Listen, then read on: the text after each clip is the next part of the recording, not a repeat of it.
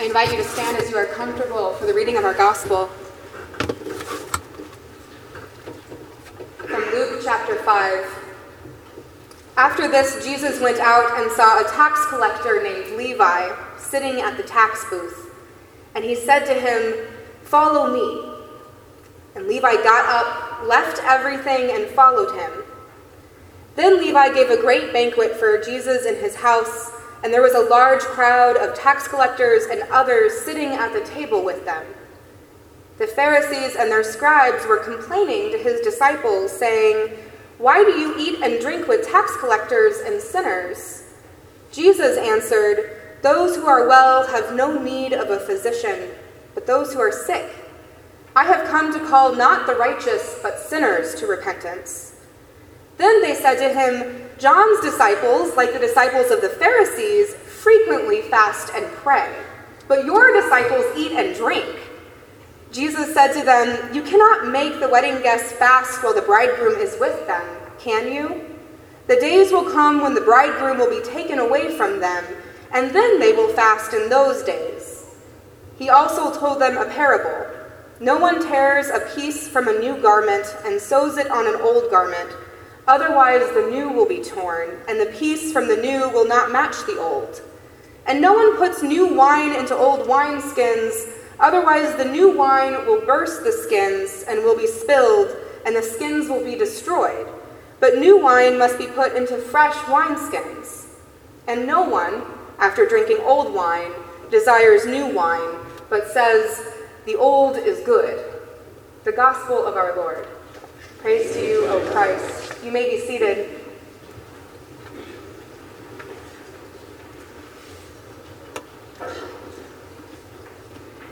I am obsessed with Brene Brown. The giggles tell me a few of you know who she is. She's a researcher and author, primarily writing about shame and vulnerability and resilience. She's done very popular TED Talks and now even has a Netflix special.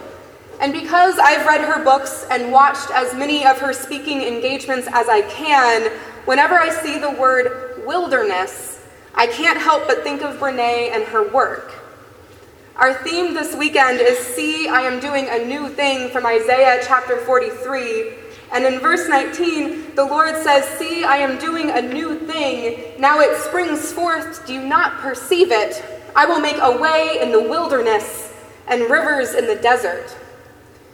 Now, Brene has a book titled Braving the Wilderness, and in it she describes the wilderness as an untamed, unpredictable place of solitude and searching. It is a place as dangerous as it is breathtaking as a place as sought after as it is feared. The wilderness can often feel unholy, she says, because we can't control it or what people think about our choice of whether to venture into the vastness or not. But it turns out to be the place of true belonging, and it's the bravest and most sacred place you will ever stand. In those unpredictable times of searching for God's new action in our lives and in our churches, God comes into that vast and adventurous place and makes a way for us through. The wilderness is a place of vulnerability, of not being sure of outcomes, where success is not guaranteed, a place where new things spring forth from the earth, from our lives, and from our churches with abundance and Brene doesn't talk about deserts in her writing, but we have deserts in our Isaiah reading, so I'm going to imagine what she might say about deserts. If that is her definition for wilderness, I wonder if she would define the desert as an uninhabited, desolate place of isolation and shame. It is a place as uncomfortable as it could feel safe. A place we might unwittingly find ourselves and then intentionally remain the desert can feel holy because we feel a sense of control in it, a predictable aridity, an understandable stability.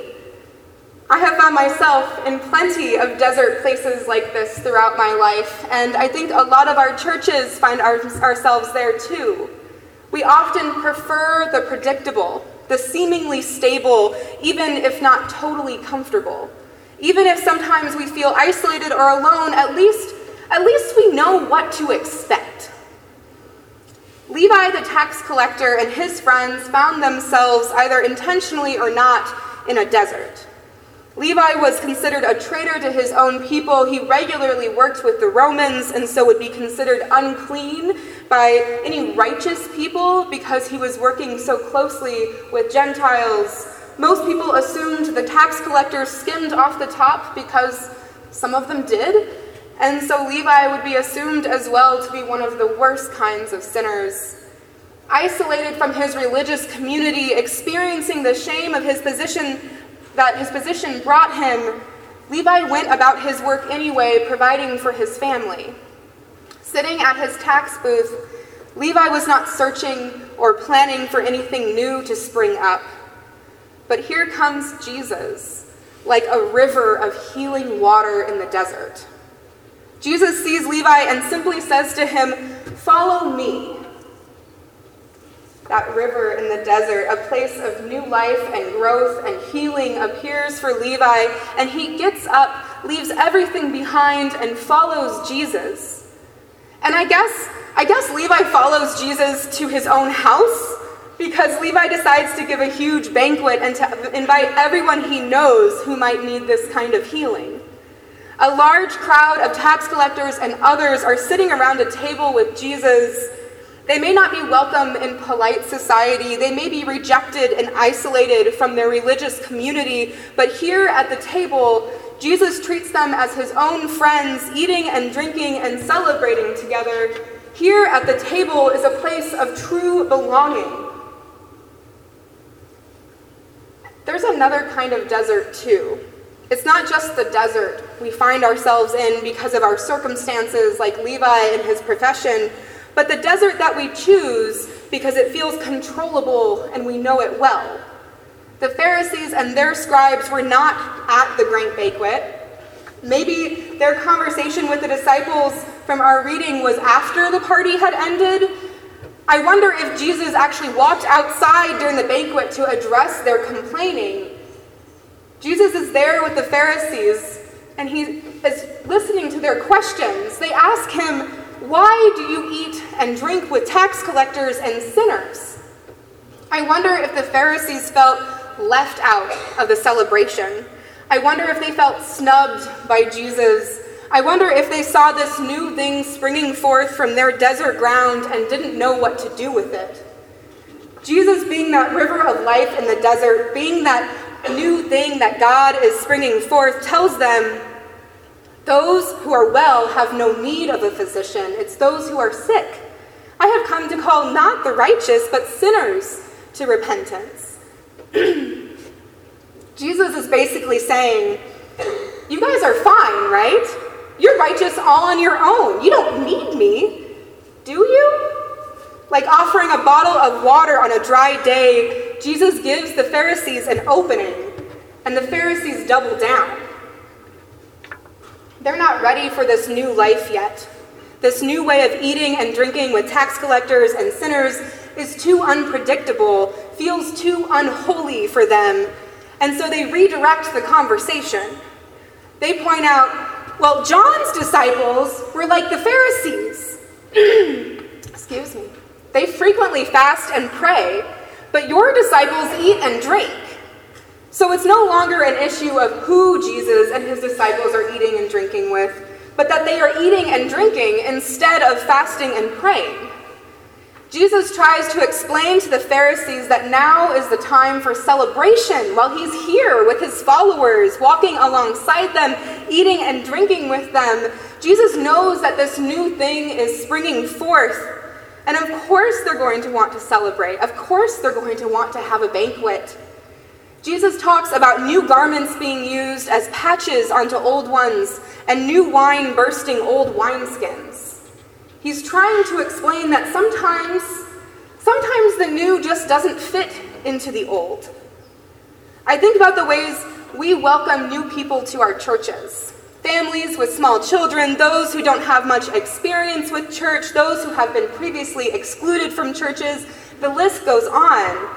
I think about the ways many of our congregations do a wonderful job of welcoming and introducing ourselves and bringing these newcomers into the fold, right? But then a little bit later, when the new young adult has suggestions for worship, or the small children are making an altogether joyful yet distracting noise on Sunday, when the new couple joins but isn't participating in any of the non Sunday events or service projects, maybe we hear a sort of familiar questioning. We want new members. We want to share Jesus with new people to grow as the body of Christ, but we often want the new members to be like a piece of new garment patched on to our own traditions, practices, and expectations. We want to brave the wilderness, to search for new ways to be church together, to be people of faith together, to be a place of belonging together. But sometimes God's abundance is so much that the new thing God springs forth from us sort of bursts open, and we need something new to hold it. Jesus says, No one after drinking old wine desires new wine, but says, The old is good. We like the old. We like our traditions. We like the structures in our lives that we are used to. And for some of us, the old has served us pretty well. And Jesus doesn't say that the old is bad. Jesus doesn't say that we should get rid of everything. But what he's trying to do is to explain that we need to make room for new things too. Jesus is trying to explain to the Pharisees that something new is already happening, and trying to fit everything into this old way will just leave all of it damaged. And that's a hard thing to hear. We prefer predictability and stability. We prefer feeling safe, even if it's not totally real. We like to feel in control of the world around us. It's hard because we get comfortable in our deserts, even when that comfortable isn't so great.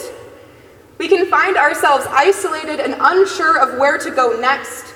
Our shame or our fears seem to, too, too great for a river to show up and to heal it. Sometimes God springs forth something new, and we back away a little bit. Sometimes God's way through the wilderness, this new thing God brings, seems too vast or too dangerous. But Jesus still walks up to us, wherever we are, and says, Follow me. Follow me to the table, to a banquet of abundance. Follow me into the wilderness of the unknown. I'll make a way for you. I have a place for you. Jesus calls us all to follow him all the way to his death on the cross and beyond. And in our baptism, we are washed with the waters of the river of life through Jesus. We are made new, springing forth into this world in celebration of Jesus' resurrection. We are healed and given new life through the one who joins us in the wilderness. Through Jesus, we find the place of true belonging. So that made new in our baptisms as Jesus pours out rivers of life giving water in our desert places, we can share his healing love, his healing words with those who are thirsty. So that we can traverse the wilderness with Jesus beside us, not patchworking the new onto the old, but bringing all together into the new things that Jesus is doing in our lives and in our churches. So that when Jesus comes to us, wherever we are and says, Follow me, we too can get up, leave everything behind, and join him at the table, eating and drinking together, looking towards the new thing that God is springing forth, and knowing whatever wilderness we find ourselves in, Jesus is right there beside us, making a way through. Thanks be to God. Amen. I invite you to stand as you are able for our hymn of the day, hymn of the morning.